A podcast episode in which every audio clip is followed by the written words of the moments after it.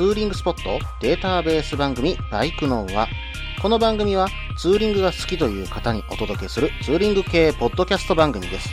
私のみならず、皆さんのおすすめスポットやグルメ、イベントなどを紹介、共有ができればと思っております。どうぞ皆さんよろしくお願いいたします。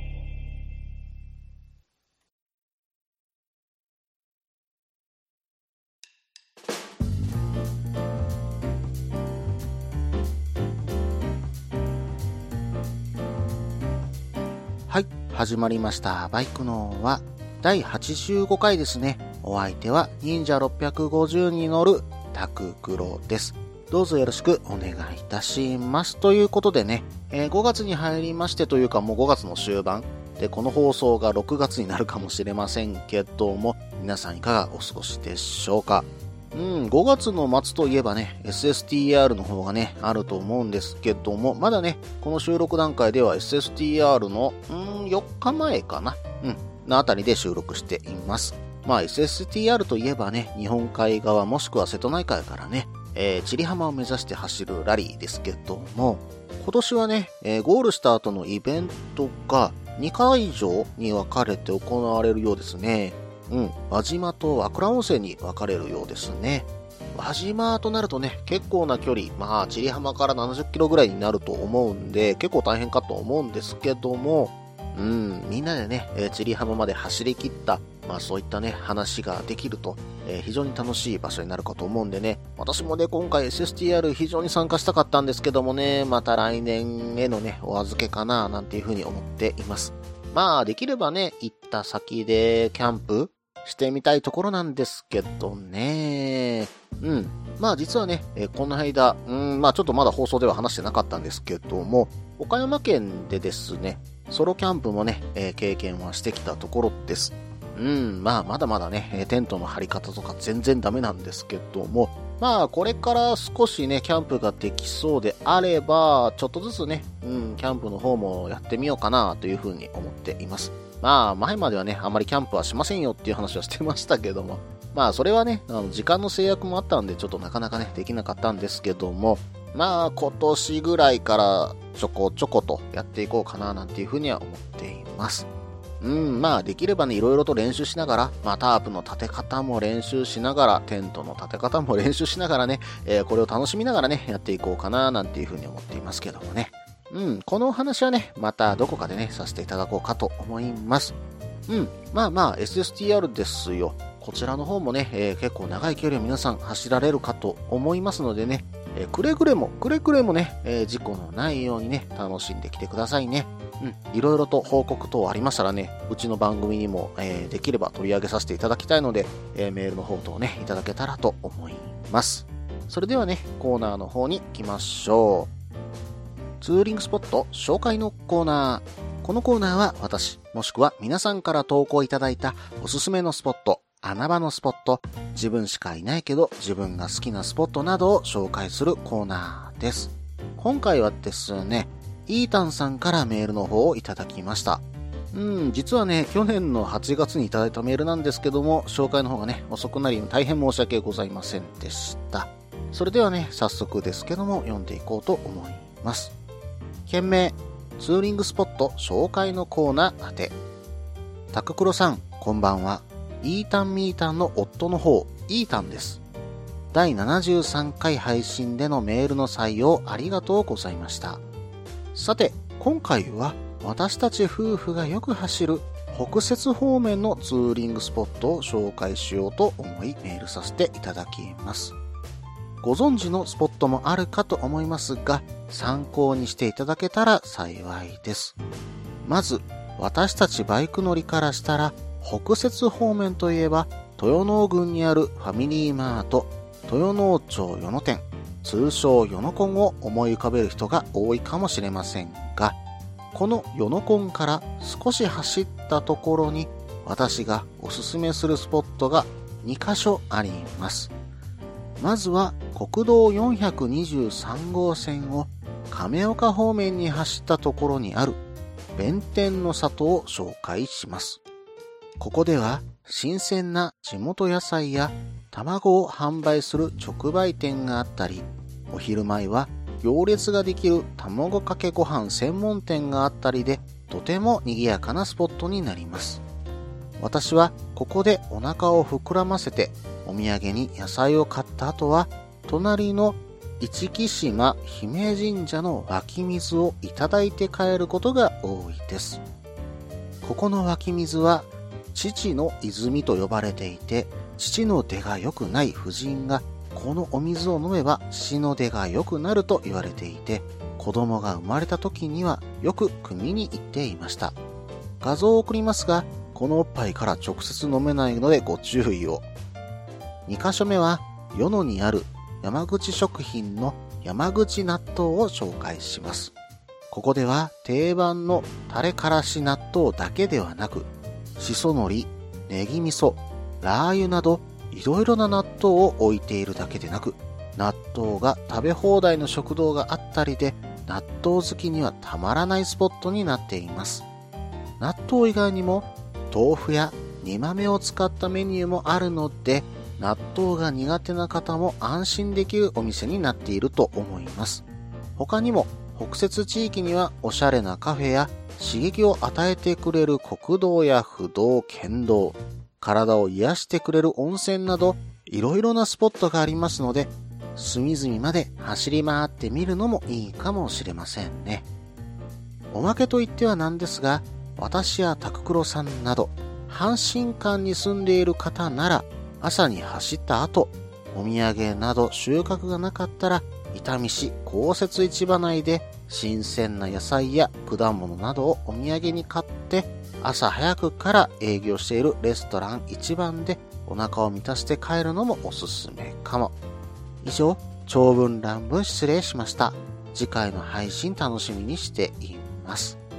イータンさん、メールの方本当にありがとうございます。うん、北摂地域のメールですね。うん、北摂といえばね、私もよく行く、まあ、うん、なんて言ったらいいのかな、朝がけだったりだとか、えー、時間がちょっとできた時、まあ、3時間ぐらいできた時にね、ふらっと行くようなスポットだったりします。まあ、大阪の北側、まあ、兵庫の阪神のあたりにね、えー、住んでる方にとっては、まあ、メジャーなね、ツーリングスポットになってるかと思いますけどもね。うん、おそらく関東の方はあまりね、こちらの方には来られないかなというふうには思いますね。うん、そもそも私も関東に住んでた時には、この地域がツーリングのスポットだっていうことは私知らなかったんですよ。うん。ところがですよ、行ってみるとね、本当に田園風景の中を走ったり、山間部の中をね、気持ちよくくぐり抜けていったりね、いろんないいところがね、この地域あるんですよね。はたまたね、グルメに関しても、なかなかいい地域。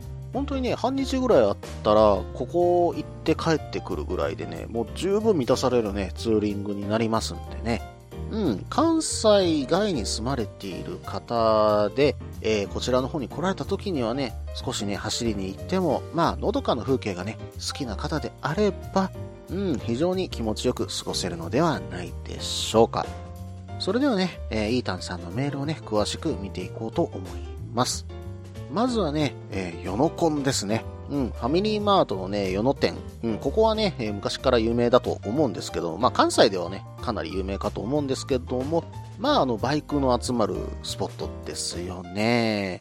うん、ただこのヨノコンですね、実は1代目ヨノコンは別の場所にあったそうで、今ね、あるこのファミリーマートは、うん、2代目の、えー、ヨノコンだったりします。まあおそらくなんですけど、これ実はね、なんでここにバイクが集まったかっていう風なことはわからないんですが、うん、まあ亀岡の方、423号線で亀岡に向かう方だとか、あと妙見の、まあ山の中ですね、こちらの方を走っていた走り屋さんたちがね、えー、もともと集まってたのではないかという風にね、うん、まあまあ推測ですけども、まあそんな感じかなという風には思います。まあ、今はね、うん、そういった方々も少なくて、どちらかというとね、ツーリング行く手前の待ち合わせ場所だったり、休憩スポットだったりね、えー、そういう風に使われているようなイメージがありますね。で、えー、このファミリーマートのヨノコンの前に、実はローソンもね、うん、つい最近というか、1、2、3年前かな、うん、そのぐらいにね、できたんですよ。まあそちらの方はね、うん、あんまりバイクの方はいないんですけども、うん、そこのローソンね、実は CM で使われてたりするんですよ。トヨタのね、うん、近畿エリア限定の CM ですけども、うん、そちらの方にね、この、えー、ローソンがね、登場してたりもします。まあ、こちらの方はね、えー、アドレスの方上げておきますけどもね。はい。ちょっと確認してみてください。それではね、次を見ていこうと思ったんですけども、そろそろ前半の方がね、長くなってきましたので、これにて終了します。続きは後半です。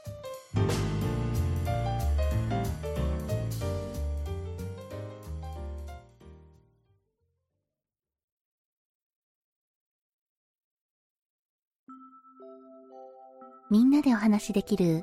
行きつけのライダーズカフェ、ネットに作りませんか？バイク系雑談番組、アットみずき。この番組は、プレゼンターの私、みずきがお話しするだけでなく、リスナーの皆さんにもコメントで参加していただき、バイクに関するお話をしていく、インタラクティブ型バイク系雑談番組です。近況やお題から始まった話が、どんな話につながるのかは参加する皆さん次第。アットみずきは毎週木曜日21時からツイキャスにて放送中。番組の詳細や過去放送の情報は、ひらがなでアットみずきと入力してウェブで検索。皆さんとお話しできるのを楽しみにお待ちしています。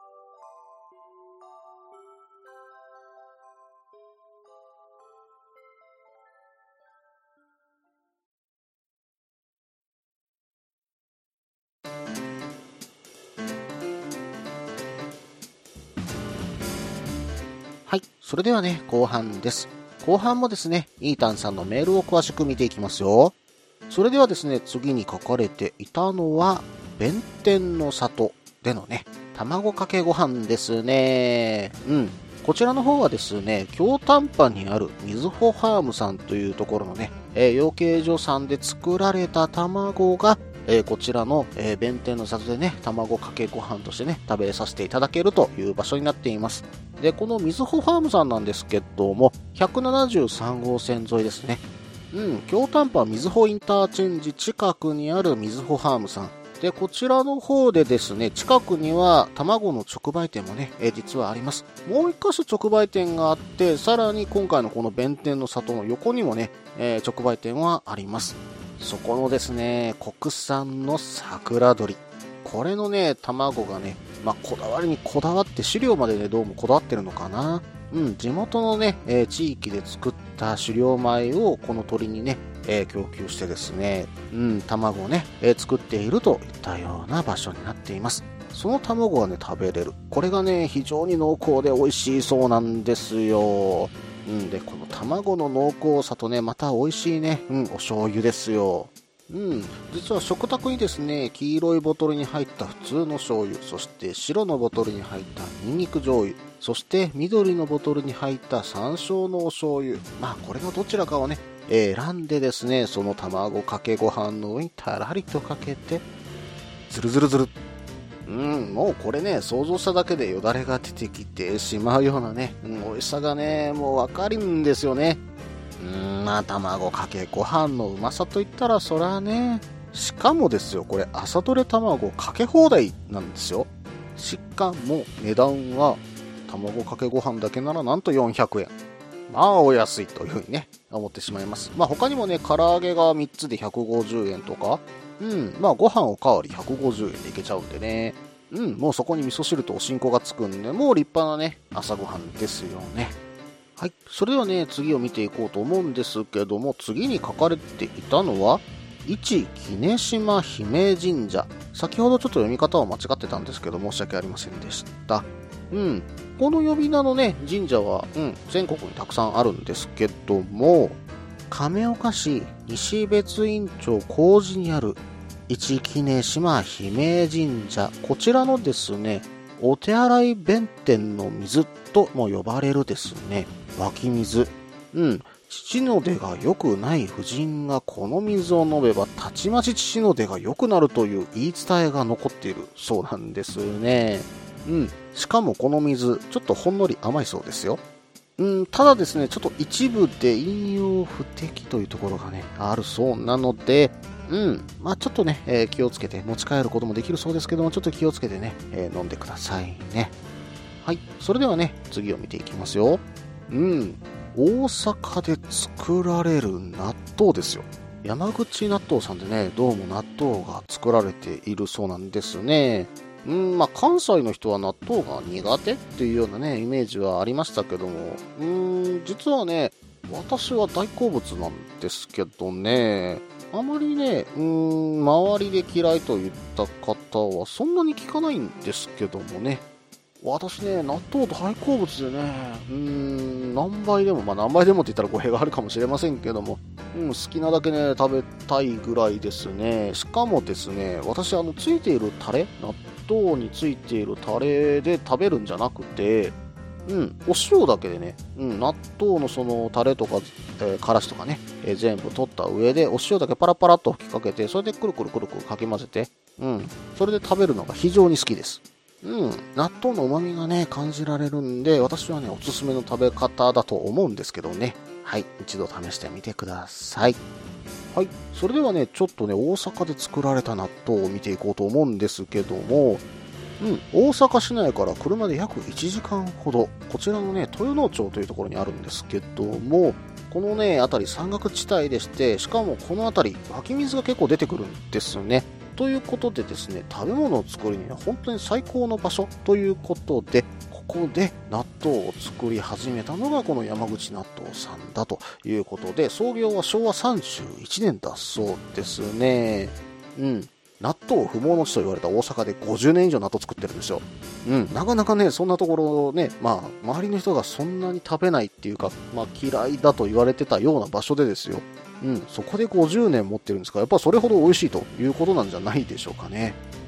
で、2015年7月10日、納豆の日ですよ。7月10日ですよ。うん。にですね、新たにですね、グリトヨキッチンさんというところをオープンさせてるんですね。この山口納豆さんが。で、ここの一部のメニューで納豆食べ放題だということなんです。でね、お店の真ん中にあるテーブルに置かれた納豆が食べ放題で、うん。まあ、えっと、普通のね、納豆パックの中に入ってる醤油もあるそうなんですけども、しそ海苔、ネギ味噌、旨辛ラー油っていうのがね、別にトッピングがあるそうでして、これをね、入れて食べることもできるそうなんですね。で、旨辛ラー油結構美味しそうなんですけどもね、どうなんでしょうか。私もね、これちょっと行ってみたい。まあ他にもね、納豆ドリアなんていうものもね、あるそうなんでね、うーん、ちょっと気になるぞというようなね、感じを受けています。ぜひね、納豆好きの方、行ってみてください。ぜひね、そして感想いただけたらと思います。はい。それではね、私の方からも、この辺りの地域で、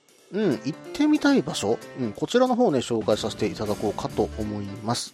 国道477号線、妙見のケーブルのあたりにある、ヨナナさんというね、うん、カレーとコーヒーのお店ができたそうなんですよね。うん、こちらの方、ちょっとね、情報の方は少ないんですけれども、私もね、この間ちょっとね、宮山に行った帰りにですね、ん？何かお店ができてるなぁと、前なんかちょっとホタテ小屋みたいなボロい小屋だったのになんか綺麗になってるなぁとね、横目で見てたんですよ。で、帰ってからね、えー調べてみたらですね、スパイスカレーのお店だということが分かりましてね、しかも自然あふれる中にその、うん、まあカフェというかそのお店だけがね、一軒だけ立っているんですよね。うん、なんてロケーション抜群なね、うん、まあカレー屋さん、まあカフェっていうようなね、感じでしてね、これはね、一回行ってみたいなというふうにね、うん、ずっと思ってるんですけどね、近いから行けよと言われたらね、行けそうなんですけども、なかなかね、行く時間がね、今取れてなくてね、うん、行ってみたい場所の一つなんですよ。もしね、行かれた方がいらっしゃったら、どうもね、チキンカレーが相当美味しいらしいのでね、えーお聞かせいただけたらと思います。ぜひね、あの、こっそりでもいいんでね、教えてください。はい。それではね、もう一箇所、実は行ってなくて、私の行ってみたいところがあります。国道423号線沿いにある、バイカーズイントラストさん。うん。こちらの方ですね、ライダーズカフェらしいんですけども、うん、壁をね、綺麗な青に塗ってあってですね、うん、青と木のぬくもり、そして白のパラソルでね、外の席もあってですね、まあこの3色で綺麗に表現されたライダースカフェ。うん。なかなかこれだとね、バイクも映えるんじゃないでしょうかね。うん。まあ、外も座れるんですけど、これ中が座れるかどうかもちょっと私はわからなくてですね。まあ、どんな感じなのかなというふうに思っています。まあ、ホットドッグとかもね、あるそうなので、うん、私ホットドッグ大好きなんでね、ぜひ食べに行ってみたいところです。そのホットドッグの名前は、豊能ドッグというそうですね。うん、スタンダードのものがあれば、あと他にはチーズ、そしてバジル、ミートチリというものがね、あるそうなんですね。うん、それでね、食べてちょっとほっと一息するのもありなんじゃないでしょうか。またね、嬉しいことにこちらのお店、朝9時からやってるんですよ。まあ、早朝というわけにはね、いかないかもしれませんけども、うん、このぐらいの時間から空いてくれてるとね、朝飯を食べながら他の方を待つのもね、いいんじゃないでしょうか。待ち合わせの場所としてね、えー、こちらを使って、この後宮山に行くもよし、また舞鶴方面に抜けるもよし、いい待ち合わせ場所だなぁ、なんていうふうにね、ちょっと思いました。はい。イータンさんメールの方、本当にありがとうございました。うん、北摂地域ね、私の方もよく行ってますし、イータンさんともね、実はかなりね、えー、私が住んでるところから家も近くてですね、えー、一緒にね、ツーリング行ける機会もあるかと思います。ぜひね、ツーリング誘ってくださいね。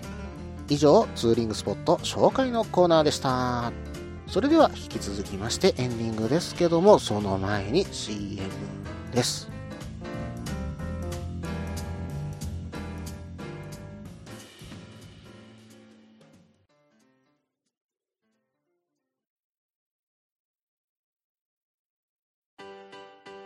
落ち着いて聞いてください。あなた EBR 症候群です。だって、だってお前ハヤボルトじゃんって もう私、ビュエルっていうアメ車乗ってますけど。なんか、無理やりいいこと言おうとして 忙しいあなたに心のパーキング。元バラエティラジオ、グッドスピード。この番組は初心者には情報を、ベテランには懐かしさを。バイクトークを楽しみながら、バイクとライダーの社会的地位向上を目指すバイクバラエティ番組です。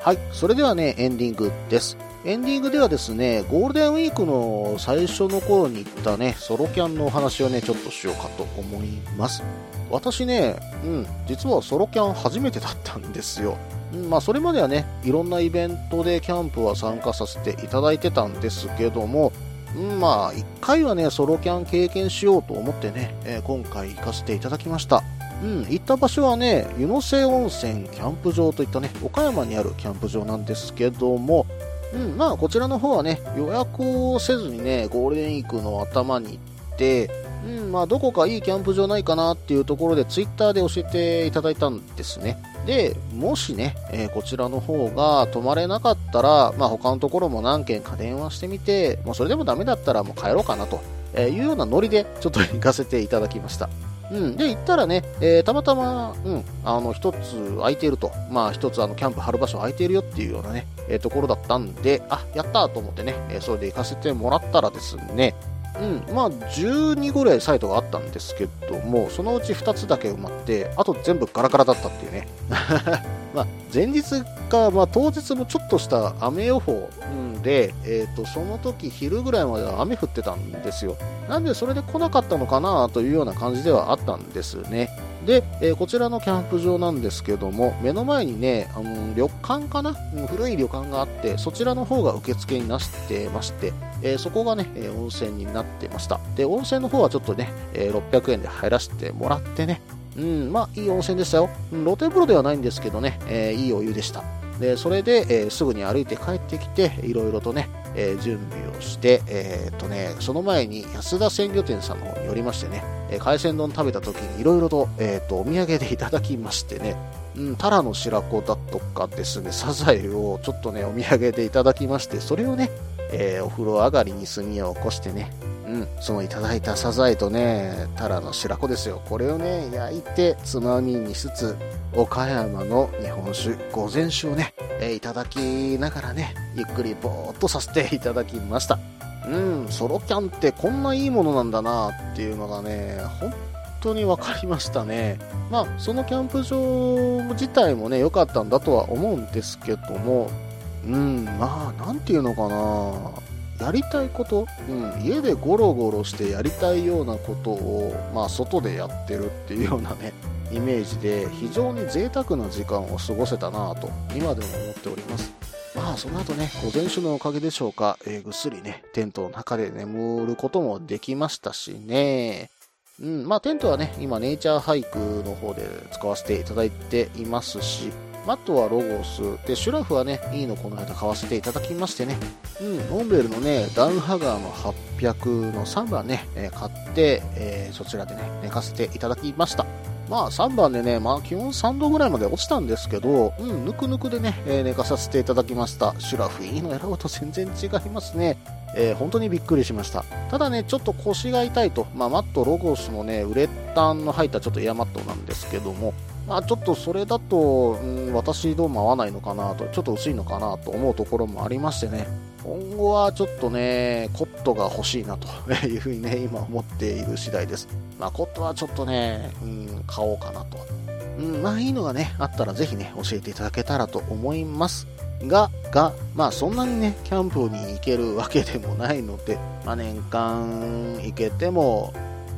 1、2、あ行けて3回かな。えーそんな感じでね、もしできたらいいかな、なんていうふうにね、思っております。うん、まあ今回でね、非常にキャンプの楽しみが分かったんで、まあ私ね、今まであまりキャンプはしないというふうに言ってましたけども、行ける時間があればね、えー行こうかなというふうに思っておりますんでね、ぜひね、えー参加、まあいろんなね、イベントがあったら参加もしてみたいな、なんていうふうには思っています。うん、なんでまあ時期が合えば、ぜひね、お誘いいただけたらと思い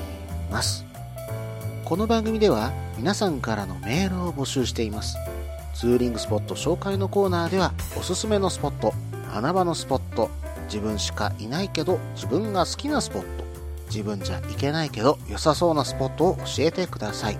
また、旅先グルメのコーナー、イベント紹介のコーナー、ツーリングアイテムのコーナー、ツーリングお土産のコーナー、温かいお便りも待っています。できる限りご紹介させていただきます。メールはブログの方にメールフォームを設置しています。もしくはツイッターで直接メッセージいただいても構いません。ツイッターはタククロで検索していただければ忍者の画像でわかるかと思います。ではお便りお待ちしておりますと同時に今回第85回ですね。バイクのはこれにて終了となります。ちょっとね、最近更新が滞っており申し訳ありませんでした。ちょっとね、6月以降からは頑張ってね、更新していこうかと思いますのでね、ぜひともよろしくお願いいたします。それでは失礼いたします。